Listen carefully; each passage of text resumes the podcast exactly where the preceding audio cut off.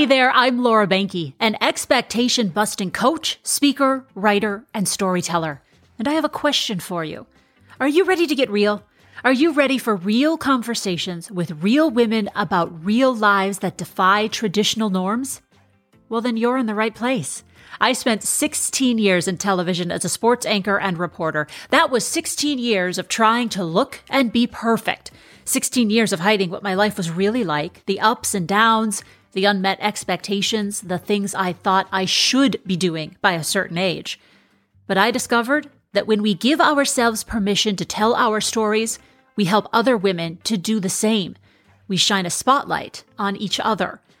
So, this is where we share our truths. This is where women from all different perspectives, paths, and backgrounds gather to redefine what it means to be a happy and successful woman right now. There's the life you thought you would have, and then there's your life actually. This is where we celebrate the actually. This is the Life Actually podcast.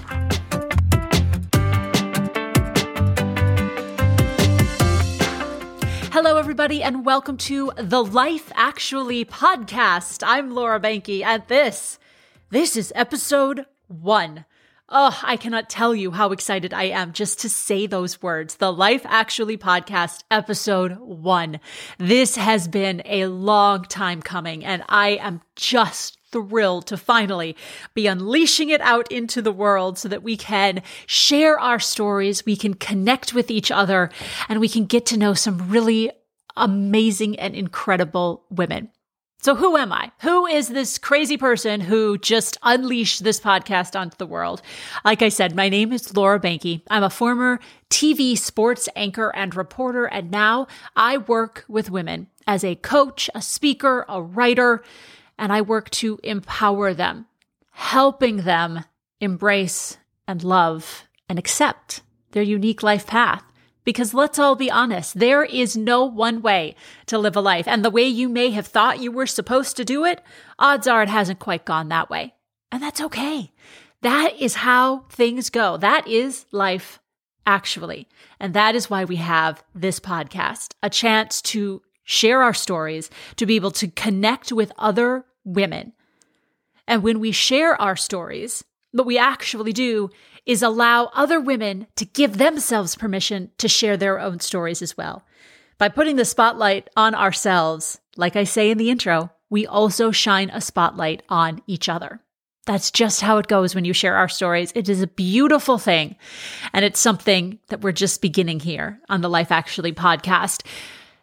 It's also really important to share our stories because many of us have not been exposed to a deal of different ways to live a happy and successful life. I look back to my own experience. I grew up with parents who fully supported my ability to do anything I wanted in my life. I have a younger brother and they raised us to be equals. Whatever he could do, I could do and vice versa. I was never pressured to have a family, to get married, to have children. They certainly wanted those things for me, but it was not something I was told I had to do, certainly not by any given age. They wanted me to be happy. They wanted me to be successful. They wanted me to follow my dreams. And so that's what I did. I knew I wanted to be in TV. I knew that is where my path was, and I dove right in, never looked back, worked really, really hard, and made my way up to some pretty exciting markets and some pretty exciting jobs. But I turned 30 and all of a sudden I looked around and realized this isn't quite what I expected. I had done everything my parents told me I could do. And yet, in some ways, I still felt like a failure. But here's the thing while they were telling me all of the amazing things that I could do with my life, the visual I had wasn't quite the same. You see, my parents met when they were 20 years old. It was my dad's 20th birthday. They were married at 23 and 24, and they had me when my mom was 27, which is later than they'd planned because it took a little while to get pregnant. Here I was in my 30s, and I had none of that. The only visual I had of how to live a successful and happy life was so far from my own. So when we share our stories, what we're really doing, in a way, is we're peer mentoring each other. So many of us do not have enough examples, enough examples to set our own course by. So that's why we share. That's why we are here to provide an example for each other.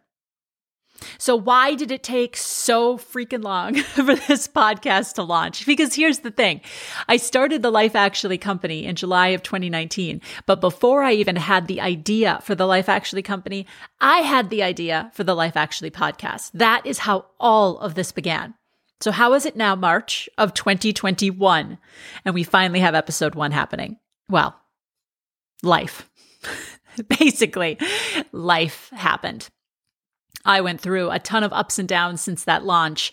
Uh, we lost my father-in-law and my father, and it's it's been a journey. It really has, and I I needed to put certain things aside so that I could focus on things that were more important in that moment.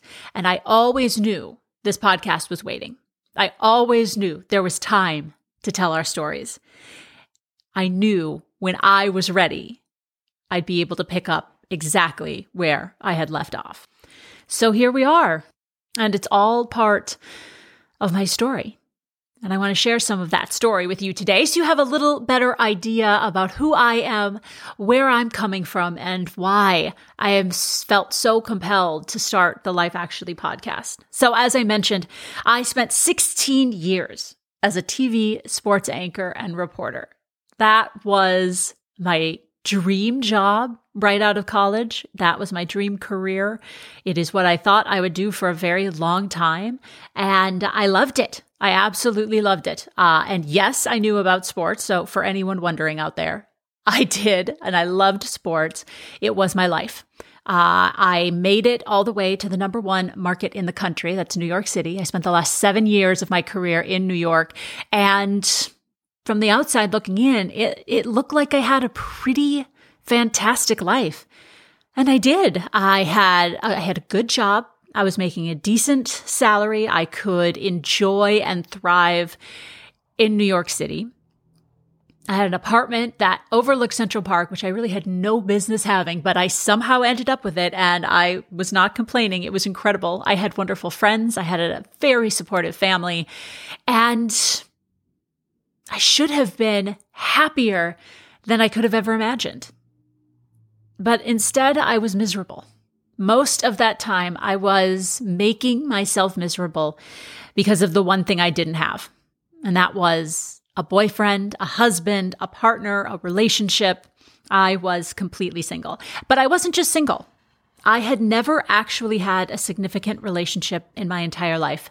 I dated, of course, uh, but I had never gone on more than three to four dates with any one guy. I never had anyone I could call a boyfriend. I never introduced anyone to my family. And I was in my 30s. And to me, that was my biggest secret, especially being on TV where looks and perception is everything. I lived in constant fear of that secret getting out. I lived in fear about how people would judge me if they found out that I had never had a significant relationship. Not that I was just single, but that I had always been single. I was embarrassed and I was ashamed. Not for anything that I had done in my life, but I was ashamed for what I hadn't done. And in a society that celebrates couples that celebrates love, that celebrates the way you are supposed to live your life, I felt like I had completely missed out. I certainly battled moments of depression.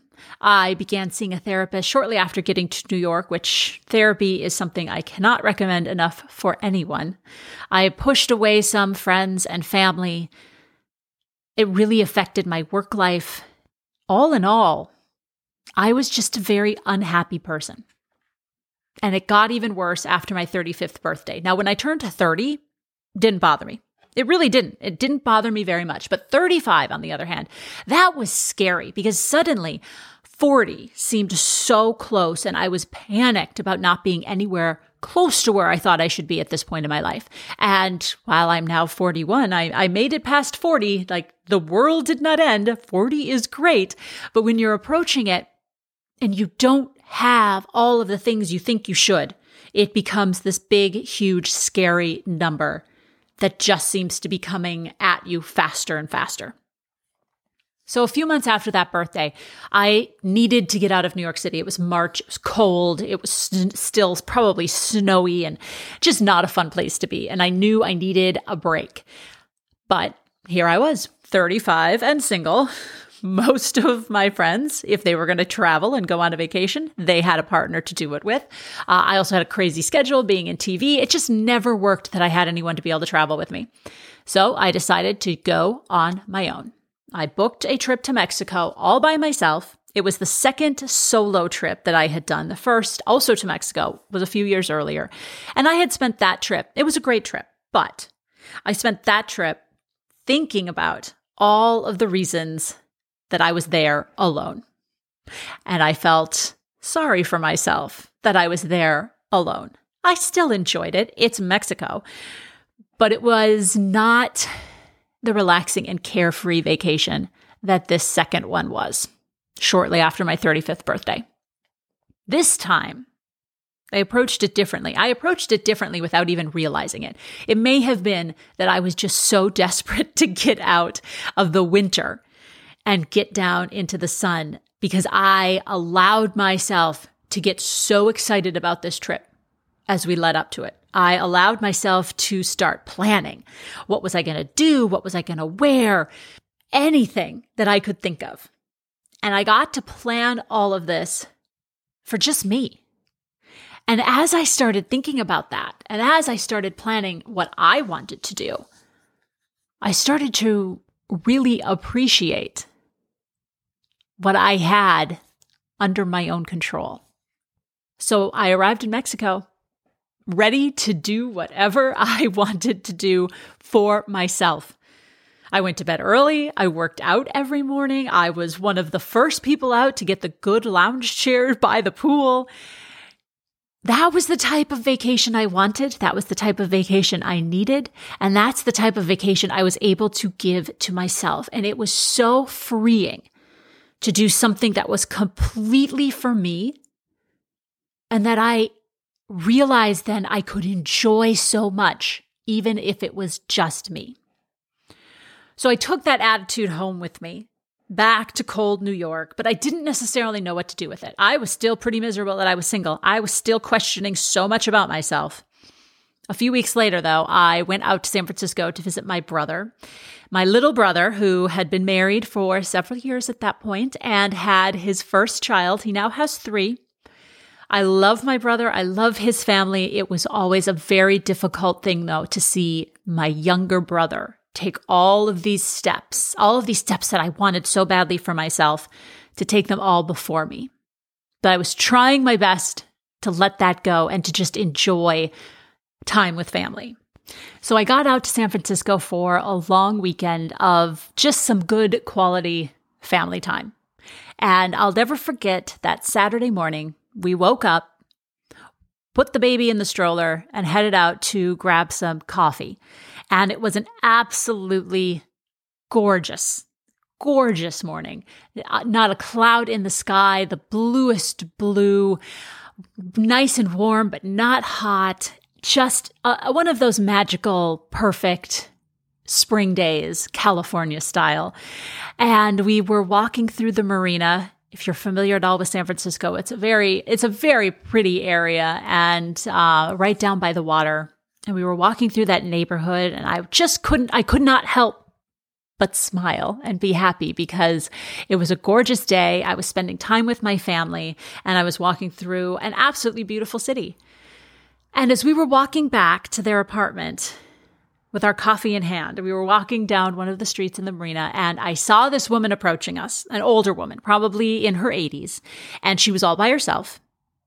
And she was walking towards us. And as she's walking towards us, she had this huge smile on her face. Because I'm sure she felt the way that I felt. It was a gorgeous day. She was looking around, just smiling and seeming to enjoy her own company. Now, I don't know who this woman is. We did not say anything to each other. We did not even make eye contact when we passed. So I don't know her story. I don't know what was really going on for her, but I allowed myself to start creating one for her. And I looked at her and thought, this woman is single. This woman is by herself right now, walking through the streets of San Francisco, and she looks happier than anyone I've seen in a very long time.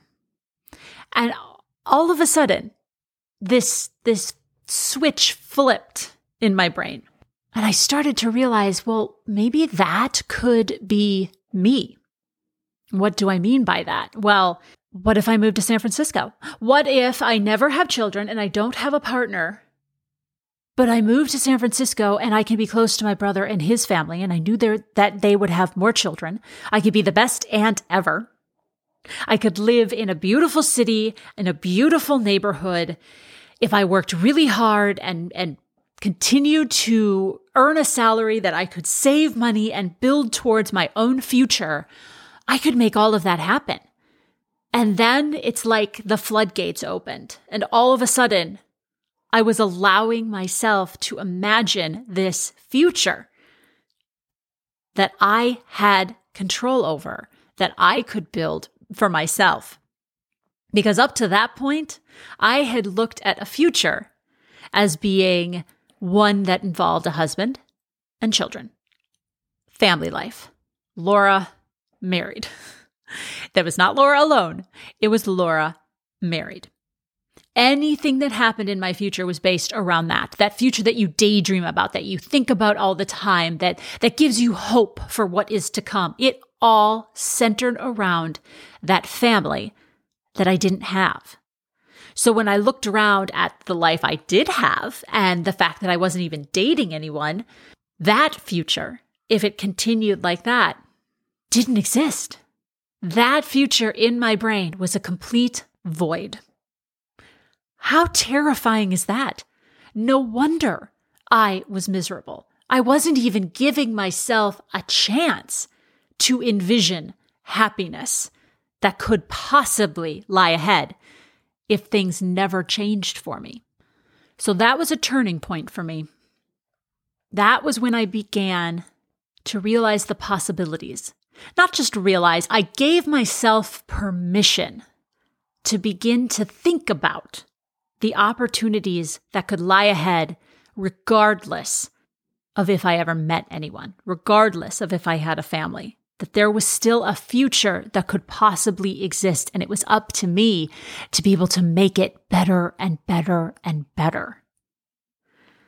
Six weeks later, I met my husband. Now, I do not share that part of this story to say, I had to go through this transformation, and once I did, I met my husband, and you can too. That is not the point.